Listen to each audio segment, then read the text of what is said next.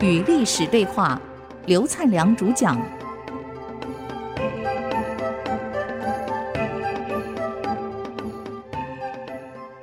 这里是 IC 之音竹科广播 FM 97.5，您所收听的节目是与历史对话，我是刘灿良。上个礼拜我们谈到刘昉这个人是大司农刘猛良的儿子啊，性清狡，有奸术，哎呀，行为轻率、轻浮、狡诈，又有动脑袋、小聪明很多。那么这个新皇帝继位，就是宣帝，有人冤叫宣帝。他继位的时候啊，跟这个刘昉两个处得很好，他又会奉承，又会阿谀，等于说这个巧言令色、足弓，通通做得很好。皇上欣赏他，根本离不开他。虽然这个人啊，轻浮狂妄的举动啊，曾经引来很多的这种非议，可是皇上离不开他呀，就这样一直留在皇帝身边。这个时候皇帝又另外任命了一个大都督啊，小议政，叫做颜之仪，跟刘昉是同一类的人，也是个烂人，所以这是物以类聚啊，什么皇上就用什么人。这三个人在这场政变当中，坦白讲都发挥了角色。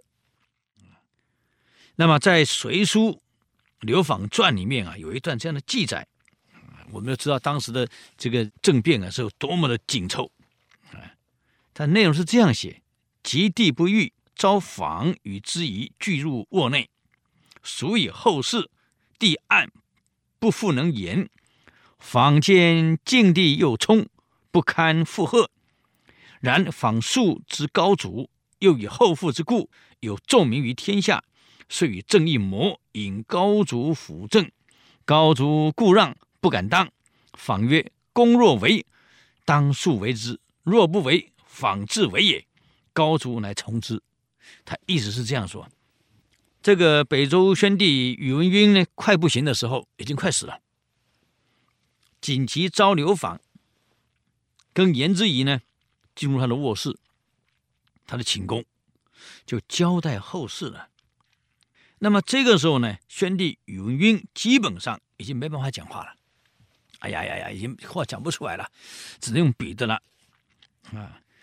那么很勉强的就示意了两个人啊，示意了刘昉跟颜之仪说：“我这孩子小，你想嘛，太子宇文疝才8岁呀。”那么刘昉一看，这宇文疝不过是个8岁的小孩子，根本承担不了一个乱世王朝的政治重任。那么怎么样？这万一别人进来把我踢掉了，我荣华富贵不是没了吗？宠幸不是没了吗？这一定要找一个自己认识、信得过的人来。所以就找了郑仪密谋，想一想皇后的父亲扬州总兵总管杨坚，他来辅政，我们三个又是死党，铁杆兄弟，这样一来我们的荣华富贵就保住了。所以两个人去找了杨坚。杨坚刚开始还不想参与这个阴谋啊，要政变。不，刘昉说了，你想做就赶快喊我们一起干。杨兄啊，你要不做，那我刘昉自己干了。这个杨坚其实我告诉你，刚开始推完是装蒜的，一来测试你们两个是真还是假，二来表示我没野心啊。假设我真的被人推上去的，是你们推的，不是我。这跟赵匡胤的这个黄袍加身说两样，彻头彻尾是演戏嘛。凯撒大帝3次推我不要当皇帝，统统是演戏啊。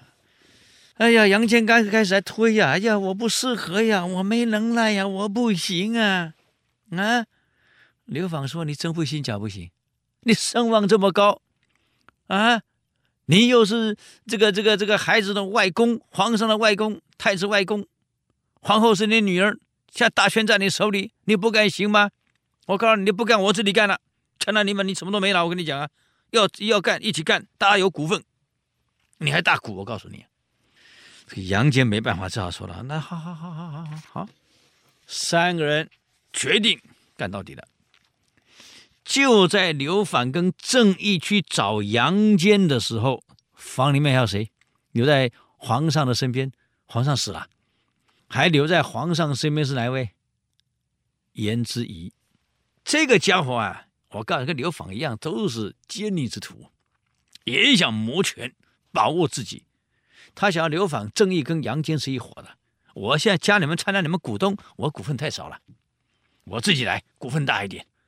所以就利用他跟太监的关系非常好。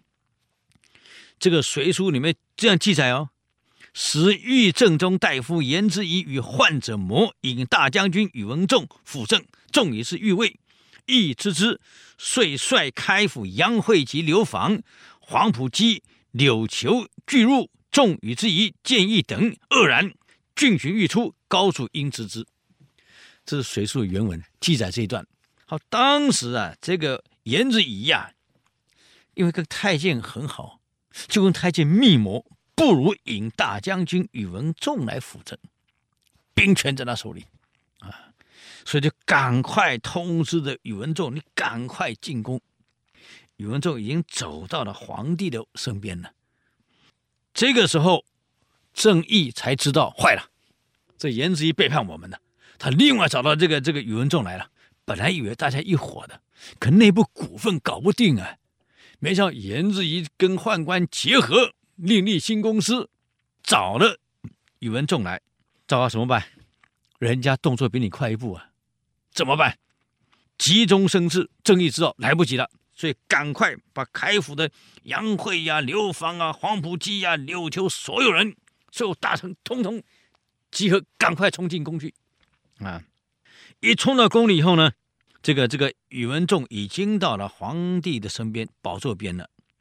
郑义带这一批人突然冲进宫，打算跟宇文仲太监较量。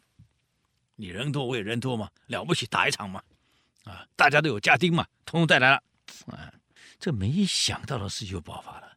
这宇文仲虽是个大将军，却很胆小。哎呀！